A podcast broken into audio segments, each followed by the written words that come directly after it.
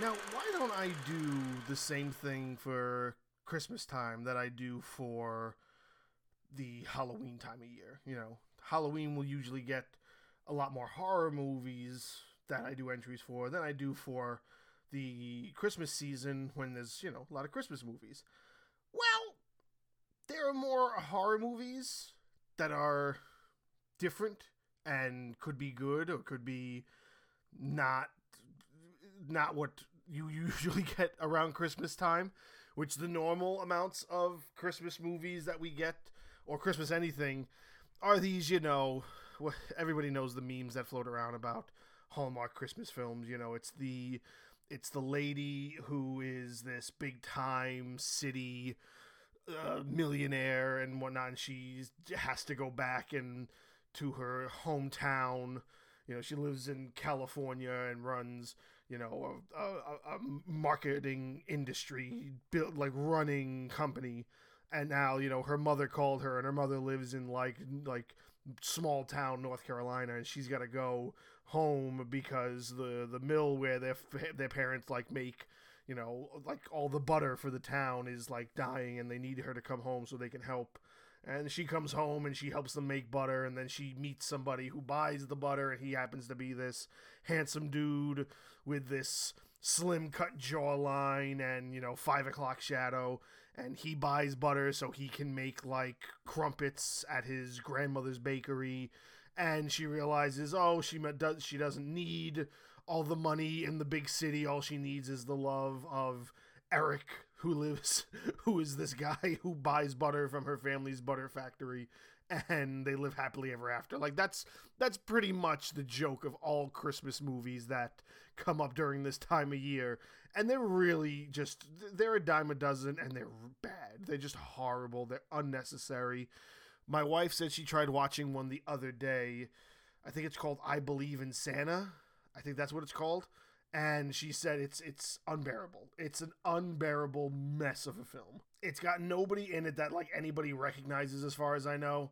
I think there's maybe one or two people, but like the story of that one is just bad. It's like this this woman who doesn't believe in Christmas meets this guy who she's trying to fall in love with and the guy is like 40 years old and he still believes in Santa and so she's like struggling to go through that like relationship with him. You know, she pointed it out to me and she tried to get me to watch it and I was like that does not sound like a good story at all. Like I get it, but you know, like I said for the couple entries back, like for um, Prey for the Devil, sometimes you can take a concept, give it a little zhuzh, and make it a little bit different, even though it's very similar. But sometimes you don't even that little bit of extraness you give it isn't going to make it better you know? I think the there was a lot of films i saw last year for the first time that i found a lot of enjoyment out of and you know they have films that do come out these days that catch my attention and they're worth it you know? I'm going to get into at least one more for this season uh, however there aren't many you know unfortunately. Um, but this one kind of stuck out to me because maybe it's just that I'm also I'm a huge fan of David Harbour and you know I like watching anything that he does. So he came out with this movie. It came out a week or so ago. I finally got to watch it. It's called Violent Night. And I also brought up a lot of the stuff that I was talking about with the um, the Halloween season because you know this kind of reminds me of Silent Night, Deadly Night, where you just have a murdering Santa Claus. However, here's the twist: like, how do you take Silent Night, Deadly Night and turn it into a good movie where Santa's the good guy. Well, you have this Santa who's kind of like what they were trying to portray like Bruce Wayne as in the the Snyderverse films, like this almost Batman at the end of his rope, and Bruce Wayne is kind of like doing whatever he wants because he's he's learning more and more that there's just so much to spare. So he's kind of going off, off the hinge.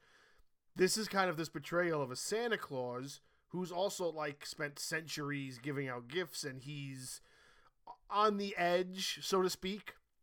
And he's very lackadaisically going through his nightly routine on Christmas Eve, giving out all the presents all over the world. And he comes across this house that's owned by this eccentric millionaire whose entire family is being held hostage by these mercenaries.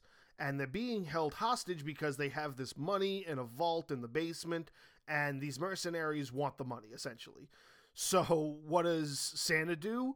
He kind of gets wrapped into it to the point where he's like, okay, all of these mercenaries are on the naughty list, and this family is mostly on the good list, so he feels sort of obligated to save them. And then he just goes on this like rampage of just murdering the mercenaries to because they're all naughty and they're all trying to not only like you know kill and harm the family but they're also trying to kill him because they basically have killed all the security guards all the wait staff like everybody but the essential family is dead. And you know they, they just want whatever it is like 300 million dollars that's in the vault in the basement uh, it's got a great cast in it. You know it's got john leguizamo uh, like i said david harbour beverly d'angelo. That's that's pretty random to, for her to come out and be in this film. Um, and it's a really good kind of again twist. And i like these movies that do these twists where it's what we aren't really expecting to be an actually fun holiday movie when you talk about the fact that it's Santa Claus killing a bunch of people, but it's fun because it's different. You know, it's not like it's like like how I refer to it as Silent Night, Deadly Night, where that is essentially a murdering Santa who's not the real Santa. It's just a guy dressed as Santa who's murdering people. But this is real Santa. He's got like the reindeer, he's got the Santa magic, he's got the the magical sack that pulls the presents out, and incorporating all of those fun things into how he's able to kind of one up and you know beat the mercenaries is a lot of fun. There's also a little bit more to how this this particular story portrays Santa. It actually goes really deep into his kind of um, the the Viking and Norse background of Santa and how he is just this this old warrior that was kind of given this gift of the magic of Christmas and he talks all the time about how he can't even explain it and sometimes he feels like he's not even necessary and the the family has this little girl who kind of helps him kind of find his belief again you know his belief in himself not even just the belief in christmas but just his belief in himself to still be Santa Claus and be able to kind of, I guess, be both Santa Claus and the Viking he was. And they he talks a lot about how he loves um, Mrs. Claus and how he misses her and how you know he's in this scenario where he might not return.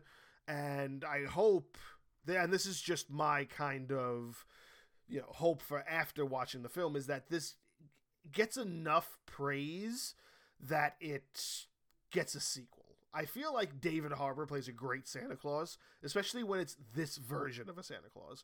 And I feel like it's worth going again and kind of seeing what else you can get out of him as a character. Now, you won't be able to do the same story, obviously, because that would be a little too cheesy. And this is a really good one off story where he, you know, saves his family. You never have to meet them ever again. But following this Dave Har- this David Harbour Santa Claus, I think would be a lot of fun moving forward you know, a different scenario. Maybe introducing Mrs. Claus, maybe introducing him into this other kind of realm where you get a little bit more of that Viking background for Santa Claus. Maybe that that's my opinion. And again, this is also going off the fact that I believe it's still in theaters, so it's still very much still picking up its pace on things. Uh, its budget, it's already exceeded its budget for the short time it's been in theaters, so it's already doing good on that front as far as reception is concerned, it's very middle of the ground. It's very much, again, still in its early stages of everything. I believe most of it is in like this, like the six out of ten, you know, seventy percent on like Rotten Tomatoes and things like that. So it's it's getting its praises for what it is and what it's worth.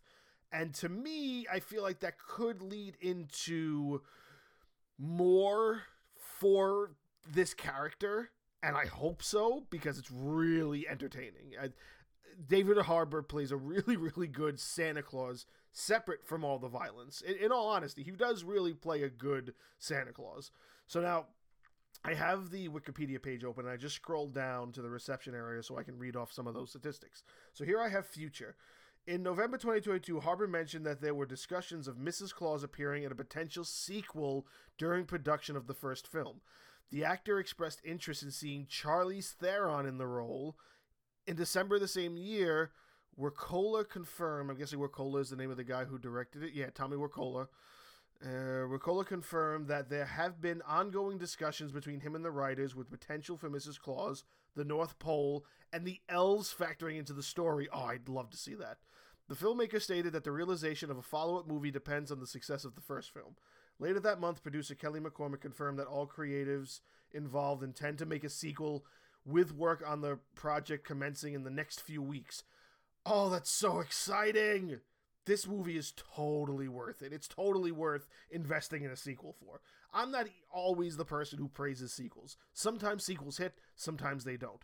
I feel like a sequel to this would be worth it, especially when you consider that Netflix just came out with those movies, the Christmas Chronicles, which is also a kind of reimagining of Santa and the concept behind the elves and you know the North Pole and this version of Santa, the version of Santa Claus they were trying to portray. And between those two films, they tell a very, very entertaining and cohesive story for the universe they've set up for that Santa. And I think you could do the same thing with this. I think it's worth doing more with because it's really, really fun. And I hope this continues to be as successful as it is and continue to be successful in the box office and get the push for it to have a sequel made because it is 100% to me worthwhile.